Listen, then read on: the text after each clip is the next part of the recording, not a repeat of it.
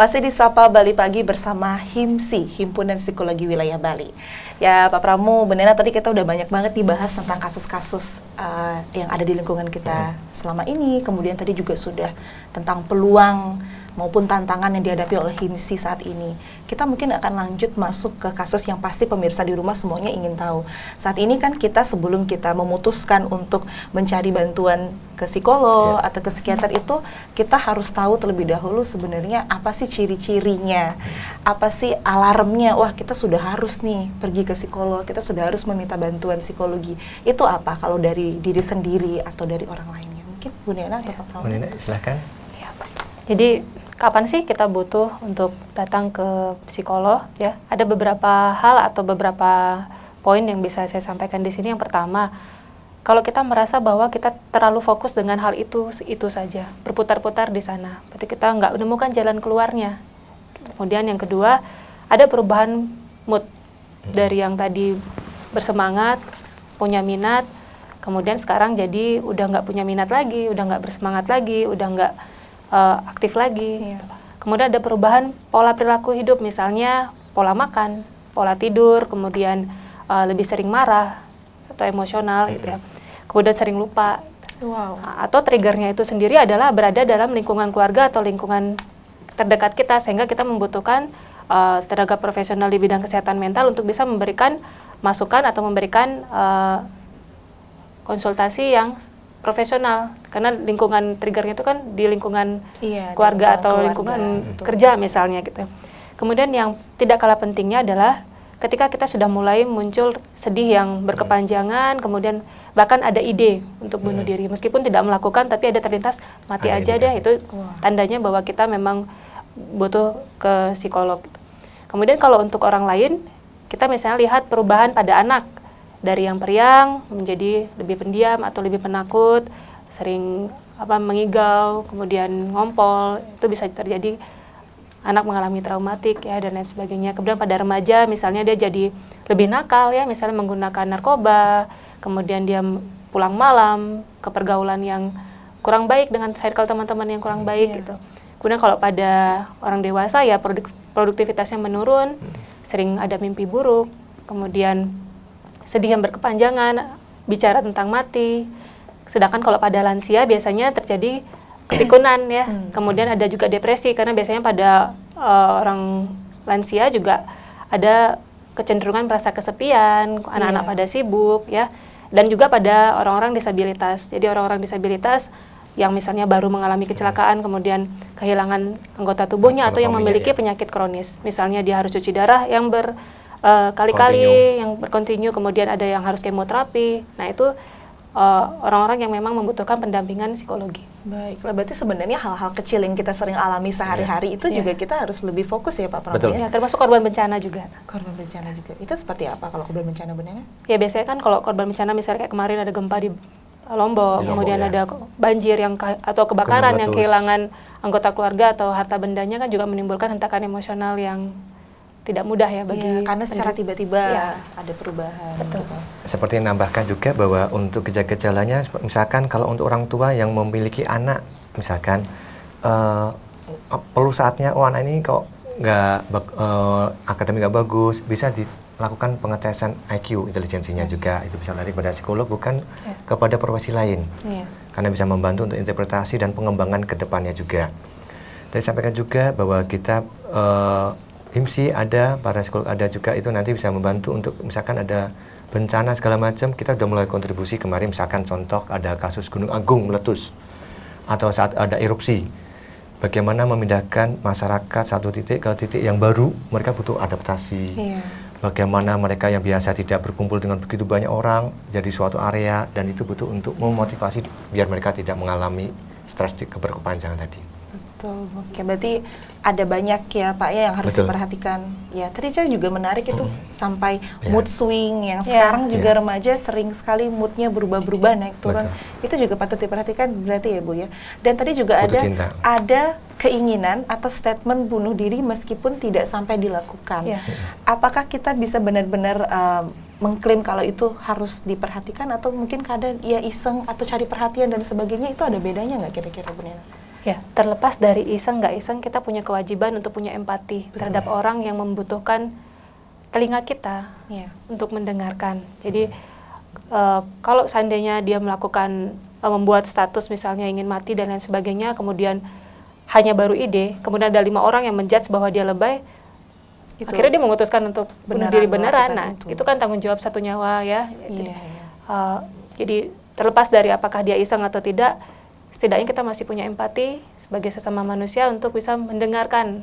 Karena itu sebenarnya sinyal untuk ingin dengarkan aku, aku butuh untuk respon atau diperhatikan. gitu. Wah, banyak quote hari ini ya Bu ya, dengarkan aku, aku butuh diperhatikan. Tadi juga tidak apa untuk tidak baik-baik Ya. saja. Wah, ini perbincangan yang penuh quote nih hari ini.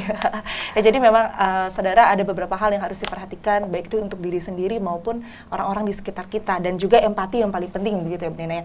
Terakhir, harapannya ke depannya seperti apa untuk HIMSI sendiri kemudian untuk masyarakat di luar sana mungkin apa yang ingin disampaikan kepada saudara Dirma?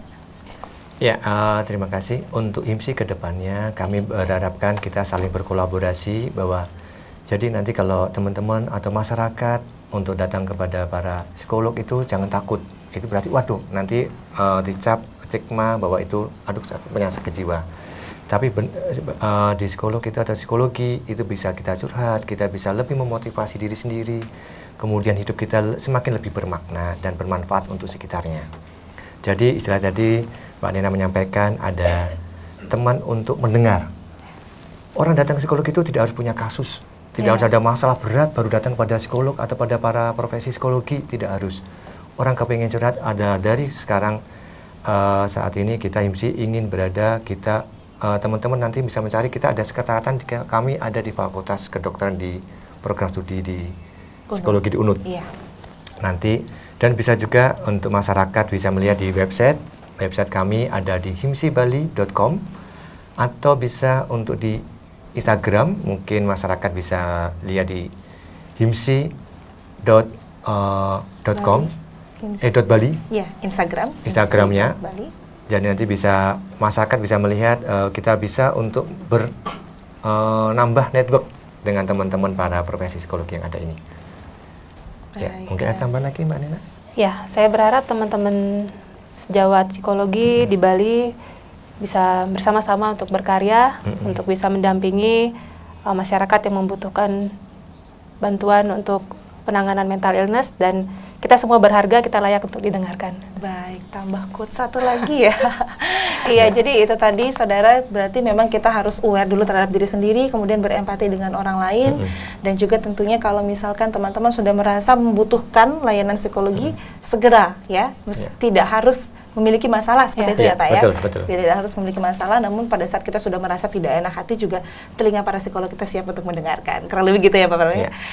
Nah, Pak Pramu untuk program kerja HIMSI sendiri yang saat ini sedang digarap itu apa saja Pak Pramu? Ya, eh, kita ada PR ada tiga hal. Yang pertama bahwa saat ini mohon dukungan dari masyarakat bahwa mulai akhir tahun 2019 kemarin kami dari HIMSI Himpunan Psikologi Indonesia kita membuat rancangan undang-undang karena kita belum ada payung undang-undang profesi psikologi sendiri. Saat ini kita lagi digodok untuk dimaju ke DPR RI. Iya. Jadi ini adalah uh, momentum ulang tahun yang ke-60 tahunan baru kita bisa proses kepada DPRI. Mudah-mudahan mohon dukungannya sehingga para profesi nanti kita bisa lebih dekat dengan masyarakat dan siapa pun yang bisa untuk memproses ataupun bisa lebih dekat dengan para psikologi. Betul. Kemudian yang kedua, dalam meningkatkan kompetensi tadi dengan eh, tadi sampaikan tadi mengenai eh, revolusi industri dan saat ini HIMSI melalui lembaga eh, sertifikasi profesi atau LSP bekerja sama dengan BNSP kita juga melakukan uji kompetensi. Uji kompetensi. Jadi para psikolog-psikolog yang ada, para sarjana psikologi maupun S2 sains maupun dokter yang sains juga kita beri kesempatan mereka untuk uji kompetensi untuk lebih melayani kepada masyarakat lebih maksimal. Ada uji kompetensi kerjasama dengan BNSP. Kemudian untuk yang eh, ketiga, yang terakhir, saat ini kami selalu membuka untuk melakukan kerjasama Iya.